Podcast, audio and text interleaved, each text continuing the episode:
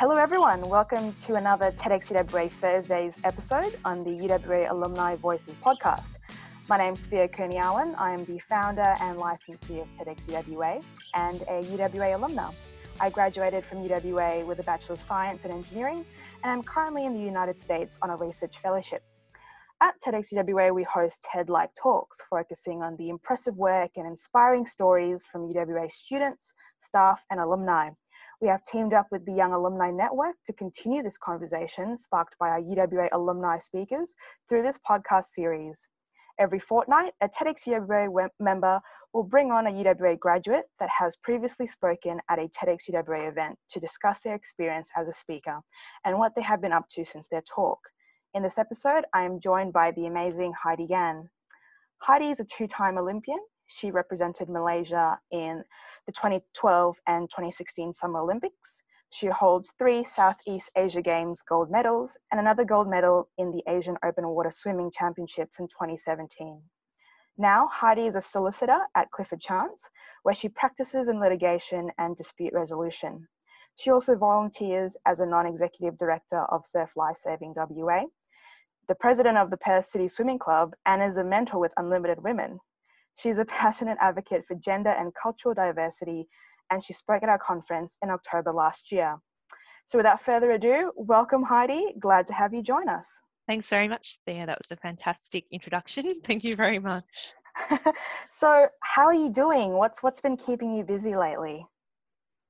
Uh, a lot of work actually. So um, we, uh, our, well, our firm um, went to a working from home situation uh, due to coronavirus, which a lot of places did, um, and we've started filter, to filter back into the office. So we're back in the office now, and things are really ramping up, and I'm working on some pretty big matters. So that's keeping me very busy, as well as um, having been rushed back to Perth, I was actually seconded to Sydney, um, where I had been since this time last year, actually, and um, came back for what I thought was a weekend and ended up being stuck here because our Western Australian borders are closed.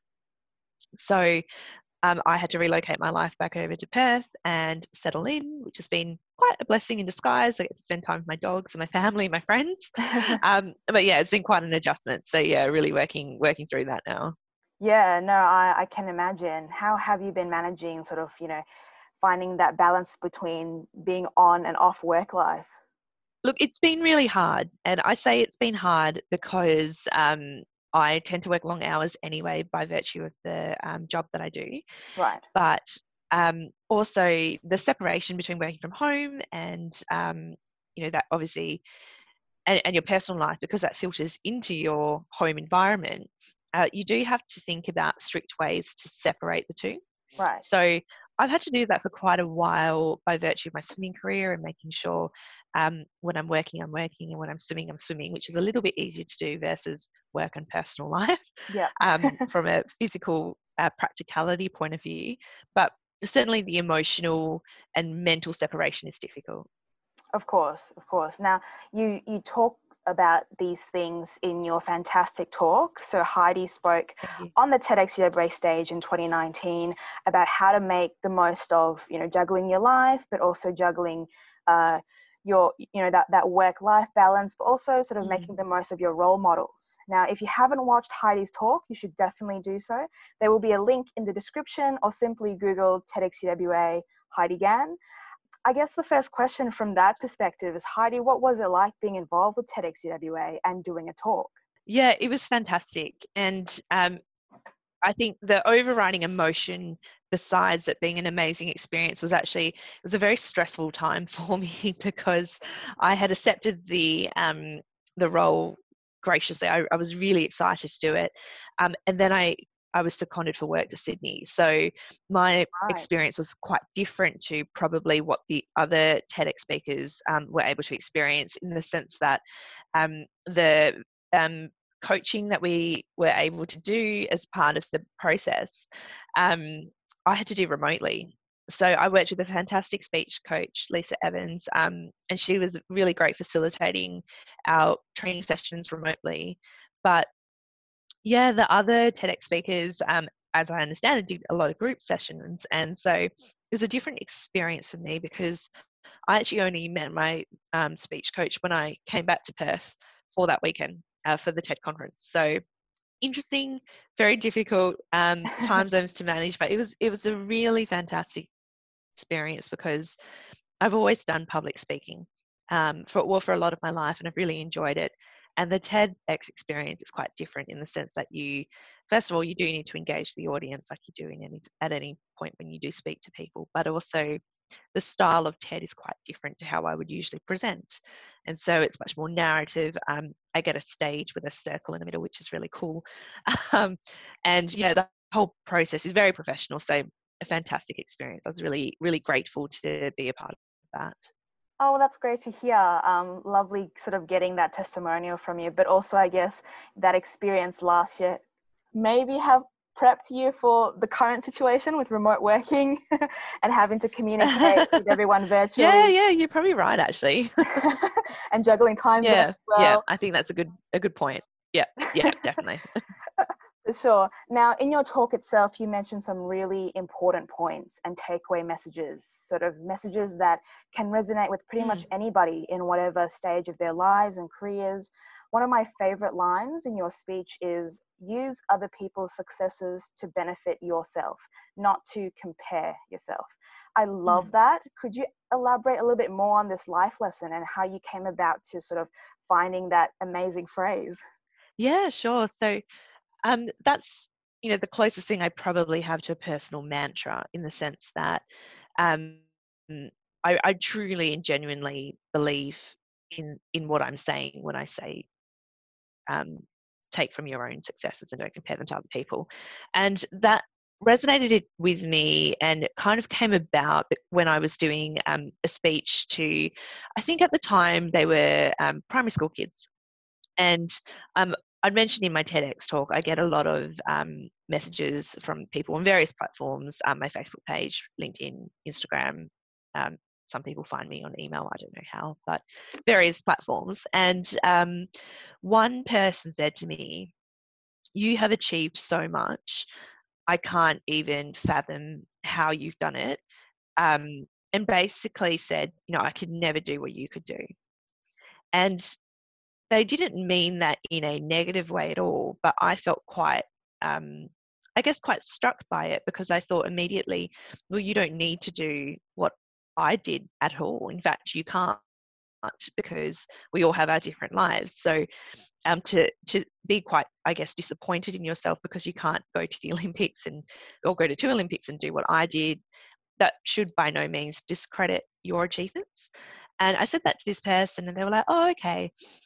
And I, I was like, you know, you just don't need to be like someone else because you have already achieved so much and you will achieve more. And to compare that to someone else really takes away from what you have achieved. And you shouldn't do that because you can't compare yourself to other people. It's just not an even playing field. So that, that's where the story came from. And I found that the more people I spoke to, even when I spoke actually at UWA uh, last year, students would come up to me and say similar thing you've achieved so much. I could never have done um, a double degree while going to the olympics and holding all the board positions that you do. And again i would say well this you don't need to and that's fine.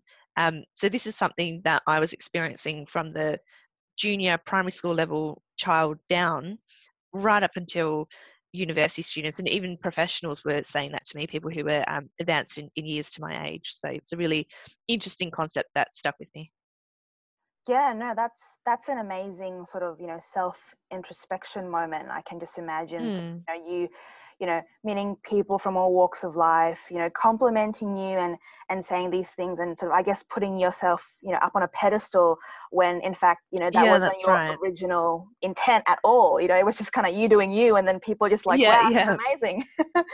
yeah, no, I think. Look, yeah. it was very flattering. Um, but that what I didn't want people to take from my story um, was that they couldn't achieve that and they weren't good or they weren't valuable because they couldn't achieve that. Yeah. Um, and that's certainly not what I set out to do when I speak to people. Yeah, no, that's that's that's an amazing sort of you know mantra definitely for sure i think you know you briefly touched on sort of your background before your career in law currently you were you know you were swimming competitively um, from national yep. championships to Southeast Asia, so SEA Games, to being an Olympian representing Malaysia. I mean, mm. you know, and the first time you competed, you were still studying full time and, you know, a law degree at that too. How did yeah. you all that and more because you know i also understand that you basically self-funded your entire swimming career alongside mm. all your studies and, and obviously your downtime as well yeah um i look back now and i think that was i mean i even i don't even know how i did it um very crazy period of my life um look it involves a lot of discipline and time management and um, organizational skills, which is a no brainer to anyone really.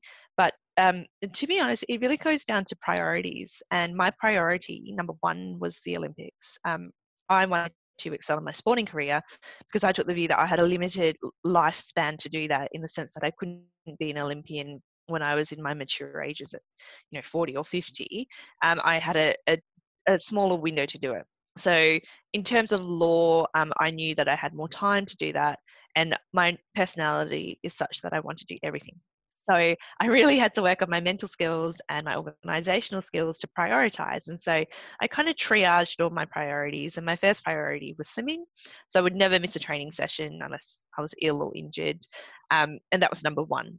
And number two was university. Um, I was adamant that I wanted to have a university career, or sorry, a university degree uh, so that when I finished my swimming career, I would have something else to to, to go into. Um, I was very conscious that I didn't want to be a retired athlete who just who I guess who lost a sense of purpose. I wanted another purpose, and I was interested in having a career as well. Um, third priority was work, and I needed to work, like you said, to fund my athletic career because um, I wasn't getting any or much funding at all from Swimming Malaysia, save for um, funding me to attend competitions overseas. And most athletes in Australia would be eligible for, for example, um, Australian Institute of Sport funding or Western Australian Institute of Sport funding, which is where I was based at the time. Um, but because I represented another country, I A couldn't access that funding, which makes sense, but also B couldn't access those facilities. So I couldn't use the Institute of Sport gym coaches, um, and I had to pay for everything, including services like massage, um, physiotherapy, dietitian appointments, etc. So I needed to work, but again, I wanted to do everything. So I really, I felt the need to work because otherwise I would finish university, I would finish my swimming career, and I wouldn't have, I would not have any work experience. Um, so I really wanted to incorporate that as best I could as well. And I mean, if you actually take a look back retrospectively, which I have done now, um, I was working as soon as I could in Coles um, as a checkout chick, as it was called back then. um, and so I've always worked and I've always really liked my independence and I liked um, I, I just enjoyed working. So I worked around my swimming and my um, university commitments where I could. And I started working in paralegal jobs and um, junior jobs in law firms to get that experience. Also to get a flavour for the legal industry because I, at the time, actually wasn't too sure I wanted to be a lawyer. And that has all benefited me greatly in hindsight. Um, I have a lot of experience. I generally more or less know what I want to do, what I enjoy. Um, yeah, I was very tired, very, very tired at the time. So whether it was the best for my sporting career, you know, questionable, but it was the best for my, um, I guess, my personal, um, my personal goals and the way I was a bal- I was balanced as a person and an athlete, and that all feeds into who you are as an athlete. So I couldn't um, separate that part from my athletic side. And so I think in the end of the day, it, it made me who I am today. And I'm very grateful for, those choices I made and the experiences I was able to um, to have during that time. Yeah, no, that's that's just amazing to you know to hear your your experiences and and the decision making process behind it because i think you know mm. we are the world is our oyster we have so many different opportunities just waiting for us to just grab hold of and i think what you touched on in terms of prioritization is is key for us to really know which you know which opportunity mm. to select first which one is the best time to do which Um, and that takes a lot of you know a lot of maturity and a lot of wisdom to actually you know sit back and really think hmm which one should i actually pick first you know Mm, it, mm. maybe you know maybe b seems a lot more attractive but you know for the sake of time Yeah. a should be done first or vice versa Yeah, yeah. and it's it's amazing to see how you know how that um, decision making has really paid off uh, for your Mm. career and you know touch, so go on So, sorry, I, I didn't mean to cut you off. I guess um, of one other thing to add to that is you can triage things and prioritize things, but the other thing that's really important is to acknowledge that if you're not committing 100% to one thing, um, you will compromise that one thing.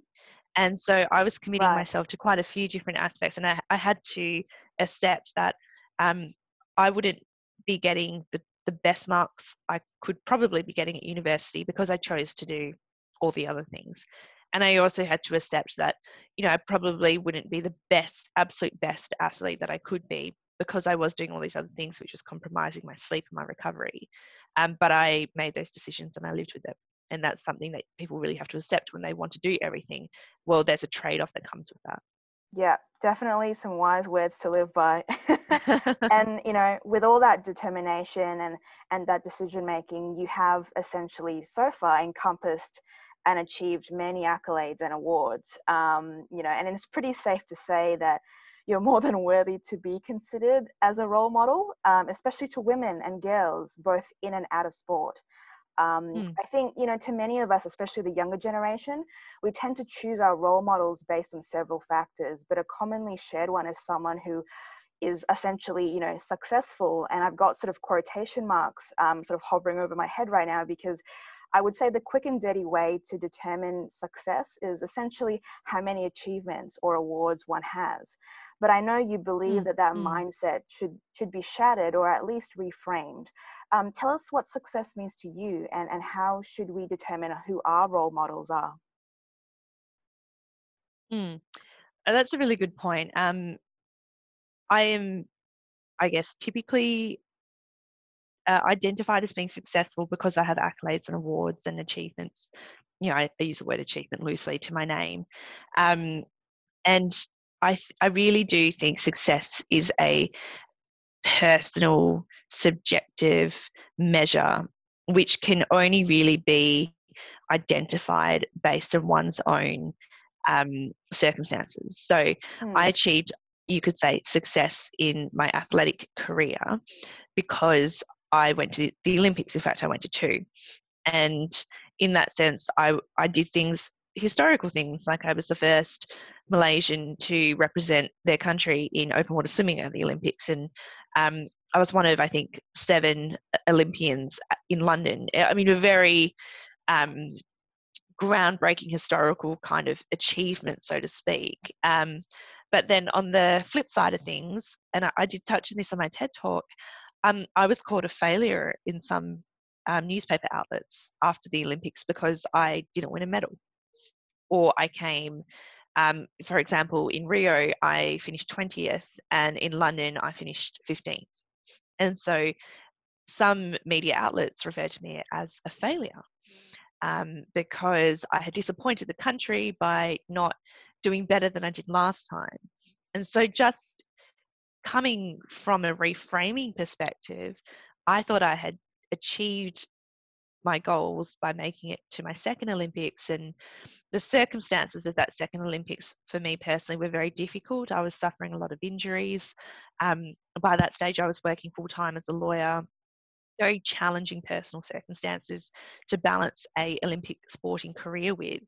Um, yet I I felt that my achievement was actually qualifying for the Olympics pretty much against a lot of odds, and then to be told that I was a failure um, after the second Olympics uh, was quite confronting, and that made me realize, well, hang on, I'm going to define success my way, and I'm going to remember and remind myself that my success and my achievement here was actually qualifying for the Olympics under extreme adverse circumstances and against a lot of odds. So that's my achievement, and I'm going to remember that. I'm not going to be defined by someone else's view or interpretation of what achievement is in the Olympic setting. And that was my power. And so that's when I say to people um, to define success really depends on your circumstances because you can take a fantastic, what you might think is a fantastic um, circumstance or achievement or opportunity, and someone can completely reframe it and turn it around as a failure, a disaster, um, a disappointment. And it's simply a matter of framing. So when I say to people, um, you know, or when I talk about success, it really comes down to what you consider to be success and what you want to achieve um, and your goals. And if you achieve those goals, irrespective of how they compare to other people's goals, then that in itself is a success. So it's really kind of witchery, loose way to describe success. I'm sure that's not how um, at all how it's described in the Oxford and Macquarie Dictionary, but that's Heidi Gan's interpretation of success. And um, I think when it when it comes down to identifying role models, um, it really, I think, you really need to think about what someone, um, I guess, or what what attribute of that person that you think could be a role model um, rings true to you. What inspires you about them, and you know, I might think an actress or an actor um, is phenomenal, but I don't actually have too much in common in the creative space, at least, um, with actors. So to say, oh, for example, I want to be um, like Angelina Jolie. Well, why? Is it because of her, human, her humanitarian side? Is it because her acting career? Is it because of her um, modeling careers? Because of her business attributes? And so, when you're looking for a role model, I think um, you really need to think about, first of all, yourself and what you're looking for, and then see if what you're looking for um, is an attribute or a strength that is in other people that you generally consider to be role models, um, rather than blindly seeing someone in the spotlight who's thrust upon us um, by the media or is on a pedestal and thinking, I want to be like them. Because to me, that blind following um, is not only not necessarily the, the most efficient way and the best way to, to idolize people and to um, be inspired, but it can also be detrimental because what they stand for or their or their achievements again, so to speak, um, could just be not relevant or even just out of out of scope, not applicable, and so um, it could have a detrimental effect by demotivating you actually. Yeah, it's a long, very no. winded answer, so I'm not sure if that made sense. no, that, that that that makes total sense to me because it really links to sort of you know just a just a thought popped up in my mind as you were sort of responding to that question. I guess in a way it's like a sort of a flip side of, of being a role model. Mm. So now, now that you know that you're have that you have been acknowledged by a, as a role model by someone, mm-hmm. one person can make a difference already. I guess you know now that you have that sort of brand in, in your frame of mind now mm-hmm. you kind of have to like keep up your a game and you have to kind of be like like you know on guard like all the time and be you know be the best the very best version of myself and especially i guess as an olympian you get constantly put on a pedestal both sort of figuratively mm. and, and literally how has that been like sort of experiencing that all that kind of firsthand i assume it's kind of like a sudden snowball effect sort of the moment you know you get sort of get to represent Malaysia, and I assume you know all the media outlets start sort of coming after you, and then you know the the fans mm. and then mm. the audience. how has that been, has that experience been?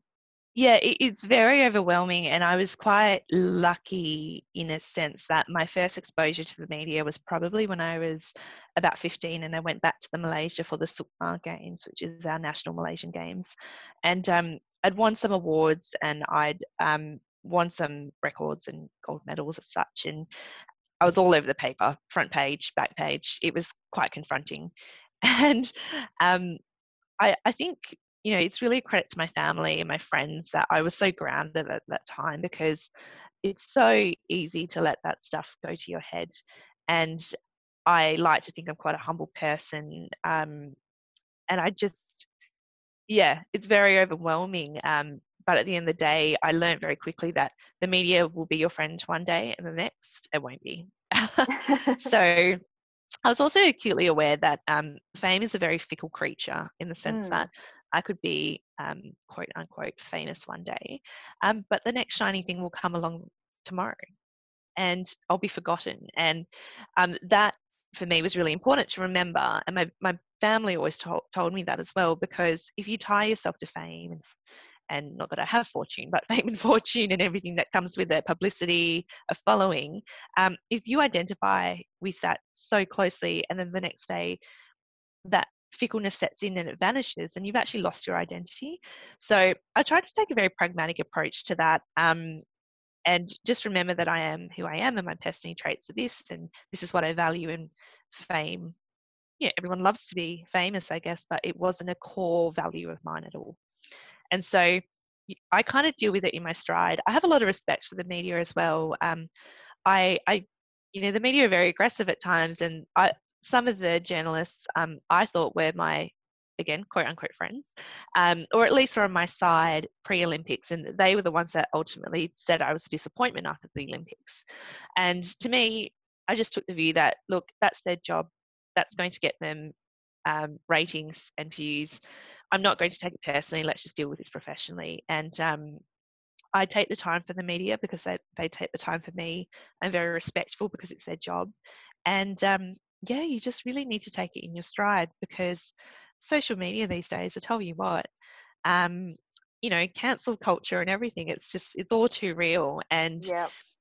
the one thing I really like to do is not to just put my shiny, happy side out to everyone. Um, and I try to do that by being very honest in my talks. Um, I often talk about my struggles emotionally, um, physically, mentally in the lead up to the Olympics and even after, because I think it's very dangerous to say, I'm an athlete, um, I'm an Olympian, I'm a blah, blah, blah, blah. I'm on a pedestal. Look how great my life is. I'm going to put it in all your faces on Instagram and you will never see a weakness because I don't have any. Ha ha ha. Yeah. And it's just not the case. So um, I, am really no. strong on trying to share my weaknesses and my struggles with people because to be quite honest, they're the things that also resonate with people because everyone has weaknesses and adversity um, and struggles in their own lives. And if I can find that resonating point with someone that makes them feel connected when I talk, then to me, that's something that I've achieved. Yeah, no, that's it's it's very how do I say it? You know, it's it's very inspirational hearing you not only be so open and raw about your experiences through through your talk at TEDx UWA, but also through a couple of you know other plenary speeches that you've made uh, with the UWA Student Guild and everything. I've essentially been secretly stalking you um, at, at, these different events, but um, it's it's fascinating how you can talk about one concept in so many different ways but and yet you still keep it original and you still keep it so authentically you um, and that you're not afraid to share you know both the ups and downs um, and and how you kind of overcome mm. sort of the, you know the obstacles which is what how i find you know you really inspiring and and i think you're definitely you know role model role model worthy um, but i guess from one role model to another you know, who, who are your role models i've always been curious to ask you this yeah I, I get asked this a lot and um, I'll be honest, I tend to say to people in advance, um, I won't answer this question because um, it seems almost a bit contradictory because the answer is I don't have a role model, um, or at least not one. And it seems contradictory to do a you know half an hour talk or whatever it might be on role models and then say but actually i don't have one um, so i have various i guess people who i would identify with. And um, I guess you could say they're role models, but certainly during um, my years as an athlete, I didn't have a role model because I didn't identify with anyone um, at that time who was an athlete that I really thought I want to be just like them um, because I've always held the view that I just should just be the best version of me. And to be honest, there weren't many athletes who had interests as spread and varied as I did, both in terms of um, um, not for profit kind of giving back to the community um, goals and aspirations as as well as professional legal career aspirations um, as well as um, athletic aspirations but also athletic aspirations um, in my particular circumstance which are quite unique so um, being an australian malaysian training in Australia but representing Malaysia but not being able to speak anything else but English is just a very um, unique situation. So I just I really struggled to identify with anyone in that sense. Um, but now I tend to model, or sorry, I tend to identify with people who are potentially my role models, I guess you could say. Um, and these people presently take the form of probably senior female lawyers because I really admire how they've progressed in their careers to get to senior positions um, in a in an industry which is historically very sexist, and um, I guess how they balance their family commitments and their other commitments. I'm quite interested in that area at the moment, and I do a fair bit of work in gender diversity. So, um, a lot of these women are absolutely inspirational, fantastic people. Um, putting aside their their gender for a second, and so I first of all um, really relate with them um, I really connect with them. I'm really inspired and motivated by what by what they've achieved. Um, but also they're tangible in the sense that they're people I know or people in my network that I can reach out to. To me, that's really important because therefore I'll be able to make that connection. And so um, I can pick up the phone and speak to one of them, or I can get their email address and contact them and, and meet up for a coffee. And they're the type of role models I like to have. Um, as opposed to people that I don't think I'll ever meet in my life, be it they might be inspirational in their own mind or, or sorry, in their own right. Um, I prefer to have more accessible role models.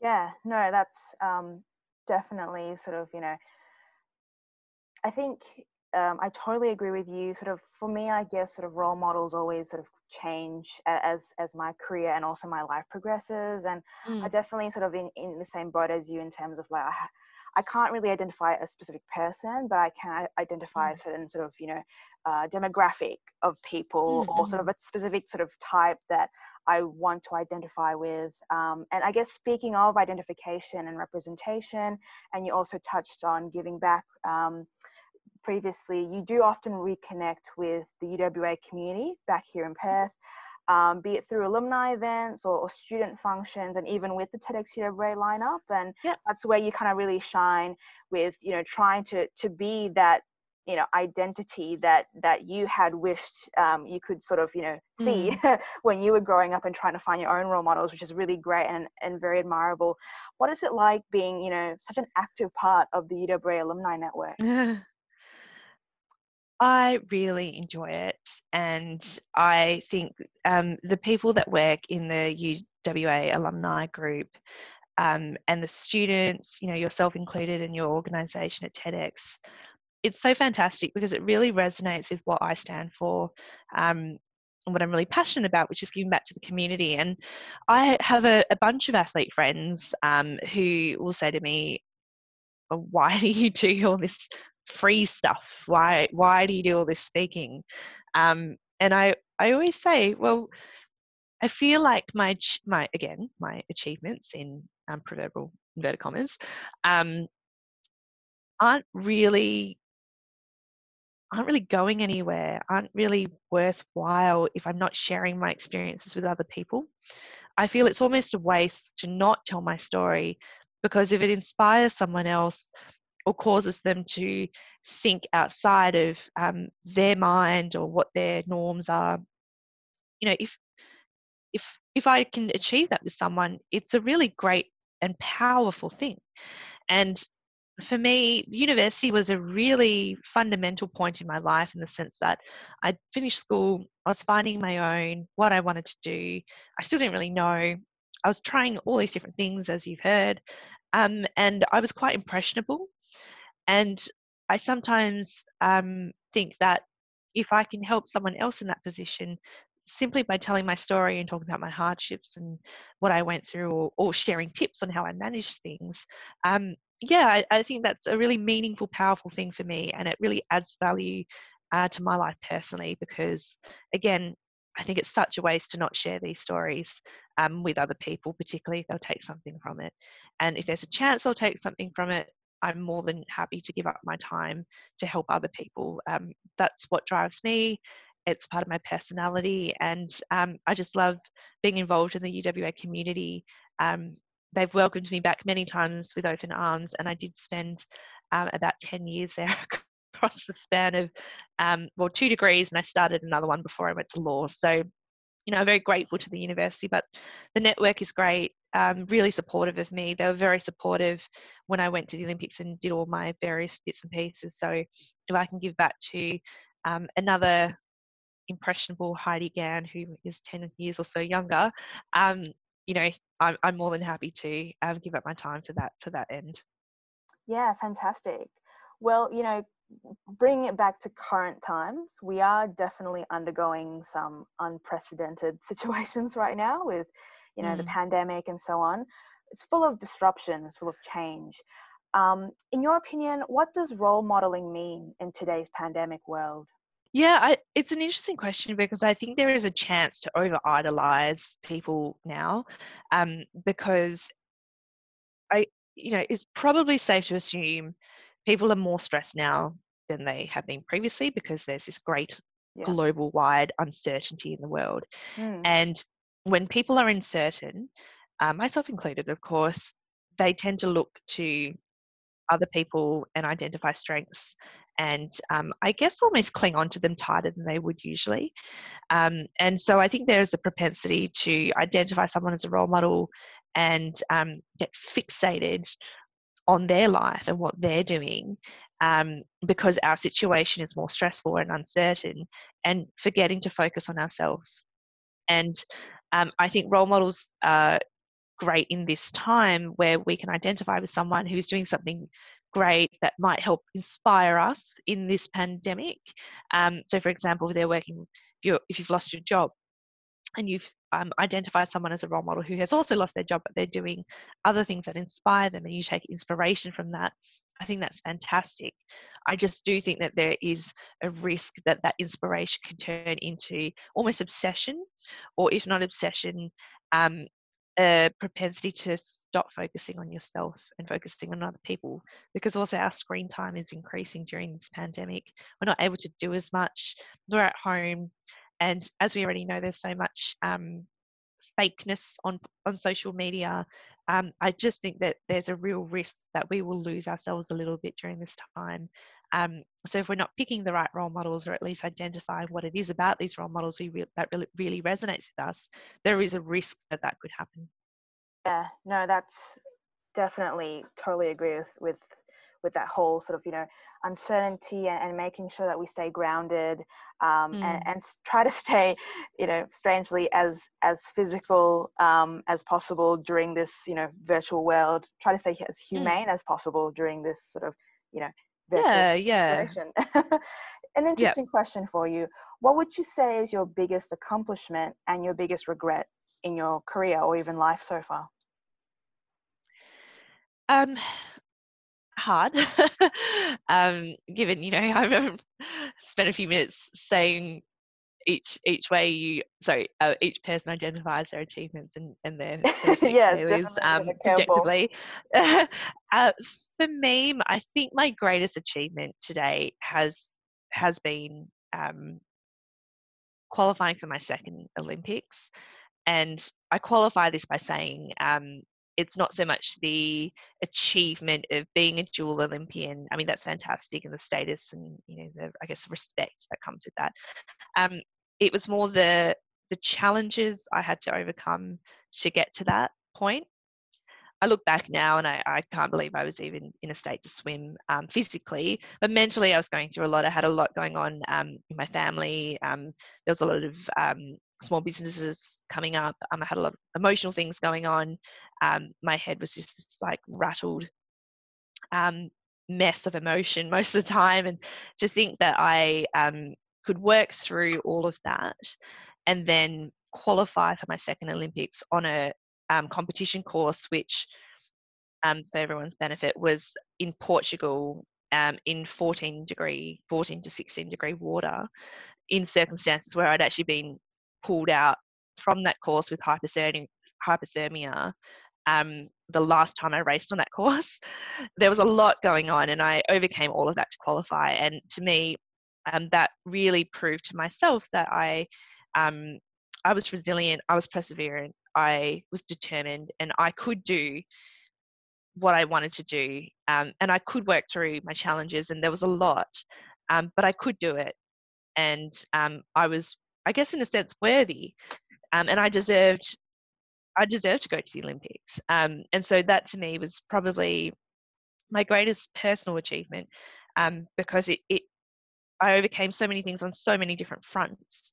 Um, including work. I mean, I floated a company two days before I left for, for the Rio Olympics. The amount of stress I was under to float this company was just insane. And I, I look back now and I think, I can't believe I did that um, amongst everything else going on.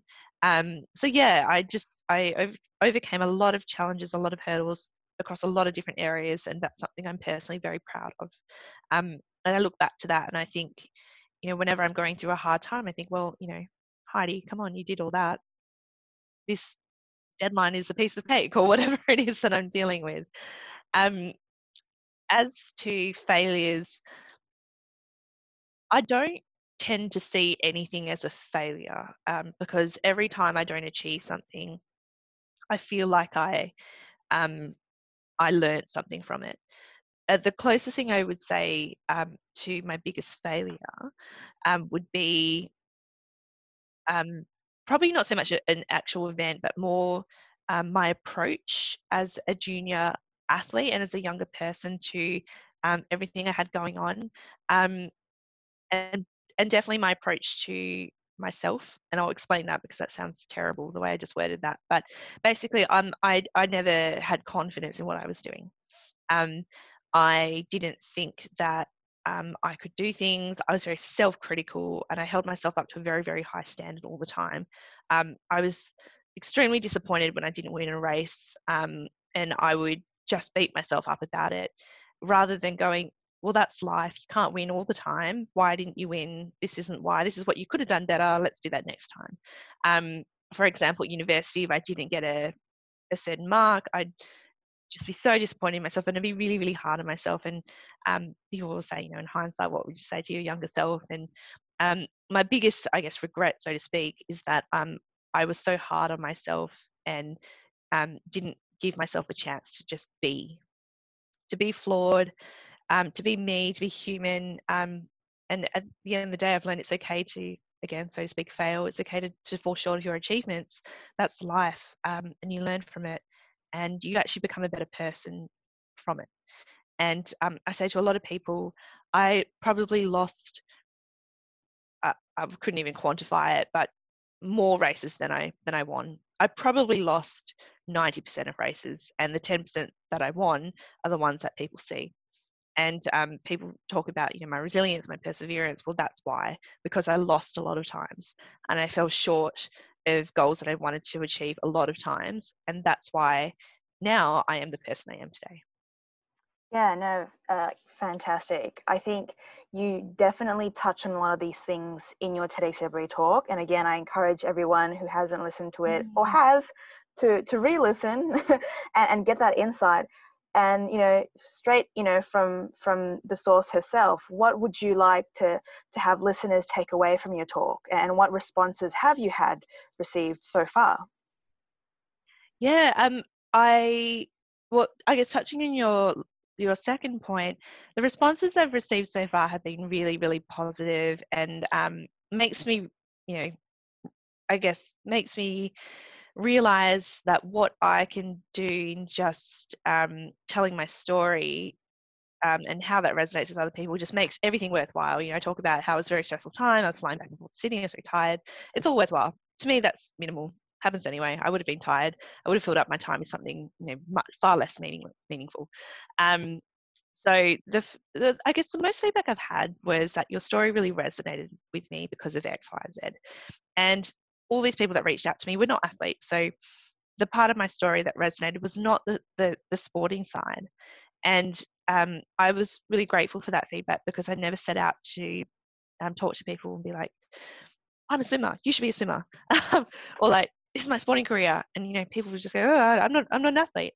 So the fact that um, I was able to connect with people on various levels was really reassuring and um, makes me just so passionate about what I do I think the feedback has been that you know you talking about your struggles and overcoming your adversity, sorry, um, displaying adversity to overcome your challenges, is something that really struck a chord with me because I've got this going on in my life, and I really like how you dealt with that, and I'm going to do that in my personal circumstance. And um, I've heard that a few times, and that makes me really pleased that people are taking that from my talk. And um, so, going back to your first point, I would really like people to listen to what I have to say with an open mind and see if they can identify with anything that I'm saying um, and apply it to their own circumstances. So, my stories of success, I hope that they can use my, um, I guess, my fables or my um, my tales of overcoming challenges and, and adversity to to achieve, um, and use that as inspiration for their own um, things that they want to achieve. And then perhaps they might listen to my experiences um, and the way I um, dealt with certain challenging times, and they could perhaps consider how they might want to use what I did there and apply it to their own circumstances to help their own situation. And I'm not saying it's a she did X, so I'm going to do X as well. Um, it's just I think acknowledging that people who are put up on a pedestal or otherwise um, deemed successful do have challenges and acknowledging that and then acknowledging that that's okay and they're also human. And um, if she can do this and this is how she do it she did it maybe i can also do that in my um, respective endeavors. And that's what i'd really like people to take um, from my talk yeah, fantastic. Look, in an ideal world, if we had all the time in the world, I would love to just keep going with this conversation. it's been so insightful and enlightening to hear, you know, your experiences and to hear your opinions on um, all these amazing topics about role models and success and achievements and how we should, you know, carve our own sort of successes and, and determinations on on on how we should you know basically you know mm-hmm. achieve um, and it's been so insightful so thank you so much heidi for your time um, with this conversation it's been fantastic and thank you to our listeners for listening to this podcast um, you can stay up to date with tedx uwa through facebook instagram twitter and linkedin um, and be sure to follow the UWA Alumni Voices podcast for more amazing and insightful episodes with fellow UWA alumni. Um, our next episode of TEDx UWA Thursdays comes out in two weeks' time, and we will be speaking to our 2018 conference speaker, Phoebe Ho. So please join us then. Uh, but otherwise, Heidi, thank you so much again. Would you like to let the audience know where they can follow you? Sure. Um, I'm pretty contactable. Um, I I pretty much use Instagram as as my platform, so at Heidi Gan one. Um, otherwise, LinkedIn is a great professional platform. Um, I am often contacted on LinkedIn actually by um, people from the UWA network, so very happy to be contacted there as well. They're my primary um, points of contact, and you know, I, I, always have a lot of time for people who reach out to me in the first instance to ask me questions or who said, you know, I've heard about you, I've talked, I, heard, I listened to one of your talks, I was at one of your speeches, and you know, I just had another question. I'm more than happy to make the time for those, um, for those kinds of people that reach out and you know take the time to do that, and particularly um, my UWA family. So please uh, don't hesitate to reach out to me. I'm very easy to find. Yeah, great. So be sure to connect with Heidi, be sure to watch her talk, and then reconnect with her post talk for all your discussion questions. But until then, um, it's been fantastic. Thank you, Heidi, and thank you for listening. Thanks, everyone. Thanks, Thea.